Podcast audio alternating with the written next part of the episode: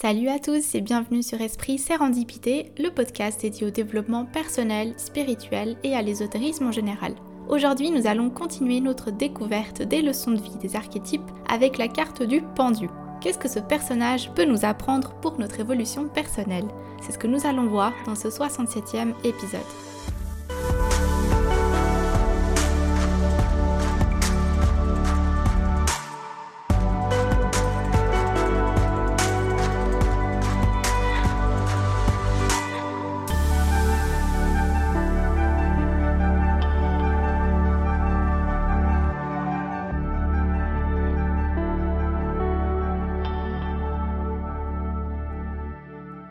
Bienvenue dans ce 67e épisode, j'espère que vous allez bien. Aujourd'hui, on se retrouve pour la suite de la série des leçons de vie. On va se pencher cette fois sur la carte du pendu. Je rappelle évidemment que vous n'avez pas besoin de connaître ou d'utiliser le tarot pour écouter cet épisode. Je vais m'appuyer sur les cartes et sur leurs illustrations, mais même si vous n'avez jamais touché à un jeu de tarot dans votre vie, vous pouvez quand même écouter cet épisode parce que ce qui compte, c'est la leçon de la carte et comment elle peut nous aider dans notre vie. Le pendu, c'est une carte qui fait peur à beaucoup de monde, surtout aux personnes qui ne sont pas familières avec le tarot. C'est un peu comme la carte de la mort, mais ça on verra dans un prochain épisode. Le pendu, c'est pourtant une carte qui va nous apporter énormément et vous allez le comprendre à la fin de cet épisode. Si je devais expliquer en quelques mots ce que le pendu veut dire, ce serait euh, attente, sacrifice, pause, abandon, lâcher prise, nouvelle perspective. Dans les illustrations du pendu sur les cartes du tarot, on voit un personnage pendu par un pied, la tête en bas.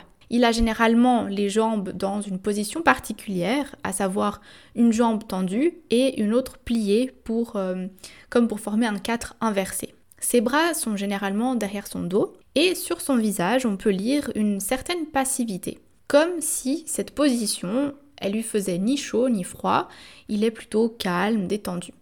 Et en fait, cette attitude, elle suggère que cette posture, ben, elle ne dérange pas tant que ça finalement. Alors, si on s'imagine une histoire, peut-être qu'il s'est euh, un peu débattu au début pour sortir de là, mais que finalement, il s'est rendu compte que la situation lui permettait deux choses. D'une, de voir le paysage sous un autre angle et l'autre de faire une pause, de rester immobile et d'être obligé d'être seul avec lui-même, la tête en bas, et donc d'avoir aussi du temps pour réfléchir. Finalement, cette position, elle n'est pas si mal que ça.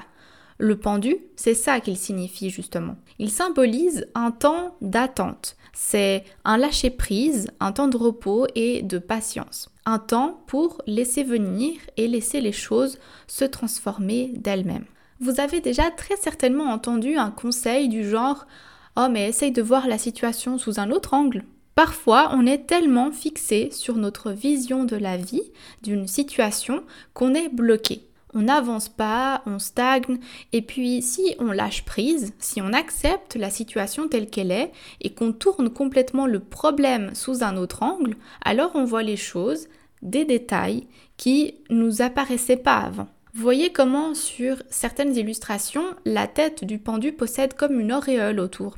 Ça, c'est un symbole qui suggère l'illumination, une compréhension. C'est un peu comme si une ampoule s'activait au-dessus de votre tête et que vous avez soudainement compris quelque chose et que d'un coup, tout s'éclaire. C'est une nouvelle vision que le pendu a obtenue au travers de cette position un peu étrange. Il m'est arrivé justement un moment comme ça dans ma vie, un moment où j'avais l'impression de ben, d'avoir été le pendu durant de nombreuses semaines, d'avoir stagné, d'avoir voilà, d'avoir été un petit peu bloqué et puis à la fin, cette illumination est enfin venue et j'ai pu comprendre de nombreuses choses. C'est d'ailleurs grâce à ma kinésiologue que j'ai pu avoir ce déclic, comme j'aime bien l'appeler, J'étais un peu bloquée dans un secteur en particulier de ma vie et au fur et à mesure de nos séances, on a réussi à comprendre certains de mes mécanismes, je dirais. On a réussi à défaire les nœuds qui me paraissaient trop compliqués à défaire. Elle m'a fait adopter une vision comme celle du pendu, une vision totalement différente de la chose, une compréhension et pourtant, c'était si simple à comprendre. J'avais juste jamais fait attention à tous les signaux que je recevais juste parce que je persistais à voir la situation avec ma tête, mon mental, sans faire attention à mes ressentis. Et puis, en adoptant l'attitude du pendu, en changeant complètement de perspective sur ce secteur en particulier de ma vie, j'ai senti ce fameux déclic, ce retournement qui te dit la solution a toujours été là, mais tu la voyais juste pas parce que tu n'as jamais testé un autre point de vue. Et ce genre de déclic, c'est vraiment puissant. Une fois que vous voyez la chose d'une autre façon, c'est pratiquement impossible de revenir en arrière et d'agir comme avant. Quand vous comprenez quelque chose, vous la comprenez et c'est tout. Le pendu nous rappelle aussi que parfois, c'est important de tout mettre en pause, en attente, avant de pouvoir passer à l'étape suivante.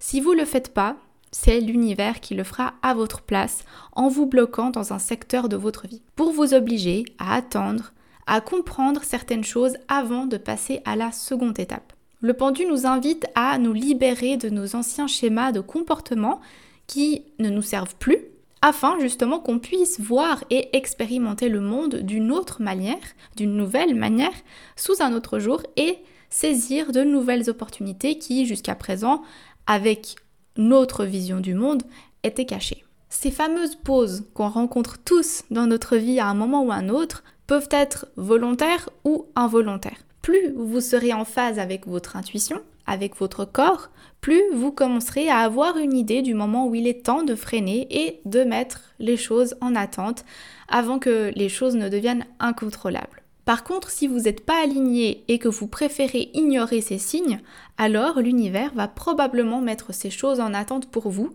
en vous mettant par exemple des obstacles sur votre chemin, des petits soucis de santé, des pannes, alors quand ça arrive, écoutez-le s'il vous plaît. Du coup, le pendu va nous parler de ces moments de pause qui sont nécessaires avant que euh, vous puissiez comprendre certaines choses ou passer à une prochaine étape. Alors, c'est vrai que souvent c'est pas une posture très confortable parce que vous êtes dans un moment d'incertitude, un peu comme dans un brouillard. Vous savez pas trop quoi faire, pas trop quelle décision prendre, c'est un peu trop flou. Et c'est là que le pendu vient jouer son rôle. Pause, contemplation.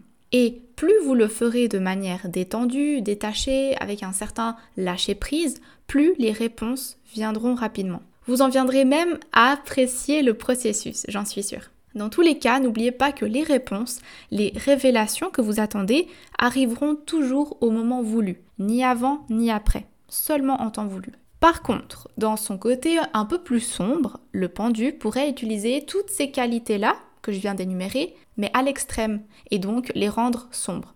Par exemple, euh, s'emprisonner face à une situation, c'est se sentir bloqué au point de pas sortir du tout de la situation.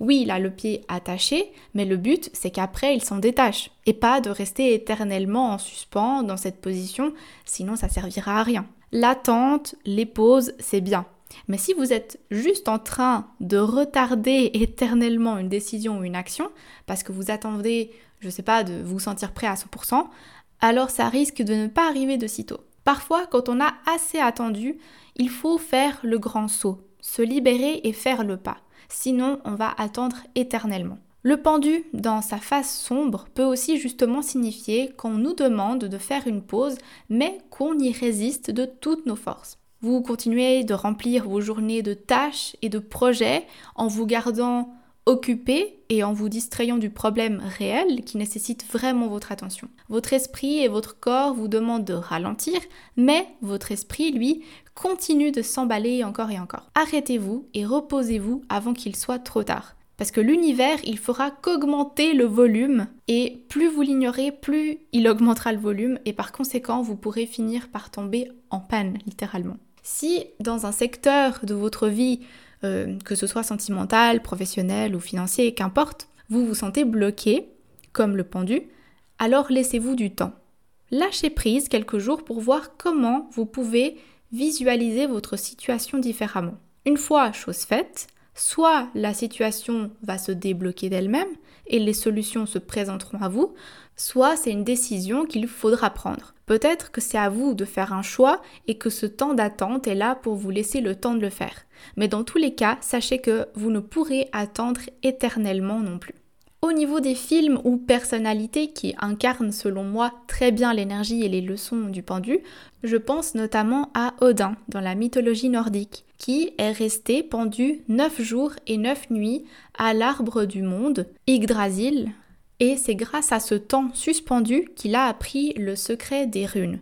Et il y a été suspendu parce qu'il était percé par sa propre lance justement pour pouvoir acquérir la sagesse nécessaire et connaître les choses cachées dont les runes. On retrouve donc cette notion de sacrifice que je n'ai pas beaucoup euh, abordé jusqu'à présent, mais qui caractérise aussi la carte du pendu et ses leçons. Parfois, il faut se sacrifier, entre guillemets, pour comprendre, pour apprendre certaines choses. Par sacrifier, attention, j'entends pas forcément souffrir, sacrifier veut dire choisir, choisir entre une chose et une autre laisser une chose, la sacrifier pour obtenir ce qui est vraiment nécessaire. Sacrifier ce qui n'est pas essentiel pour obtenir ce qui l'est. Par exemple, euh, sacrifier son ego, euh, sacrifier des biens matériels pour mieux se retrouver. C'est ça la notion de sacrifice. C'est laisser des choses de côté qui ne nous conviennent plus. Sinon, il y a aussi un film qui est disponible sur Netflix normalement qui s'appelle Solo. Euh, donc comme je l'expliquais pour la carte et les leçons du pendu, parfois la vie nous oblige à faire une pause. Des fois, on ignore notre intuition qui nous demande de nous arrêter, de réfléchir. Et donc l'univers se charge de nous mettre les freins lui-même. Et dans le cinéma, c'est souvent euh, dans les moments où l'on est en danger, où on est en mauvaise posture, que nos réflexions et nos introspections se font. Et le film Solo, je le vois un peu comme ça, c'est en fait l'histoire d'un surfeur qui tombe malencontreusement du haut d'une falaise qui est vraiment totalement inaccessible. Je crois que ça se passe dans les, dans les Canaries. Euh, et il est survivant donc, mais il se retrouve vraiment en proie aux éléments de, la mer en fait. Vraiment, c'est, il est dans un endroit assez sauvage. Et toute cette situation un peu tragique, hein, parce qu'il est vraiment en mauvaise posture, là, euh, il risque vraiment de mourir.